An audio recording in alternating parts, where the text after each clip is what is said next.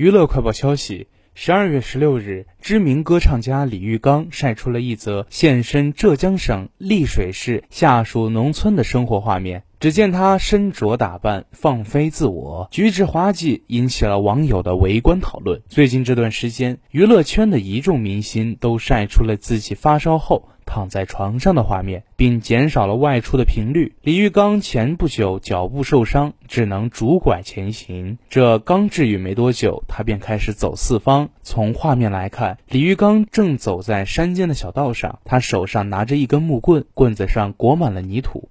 一看就是刚从地上捡的，他将手上的泥土棍儿当作是话筒，放在嘴巴前，模样格外陶醉。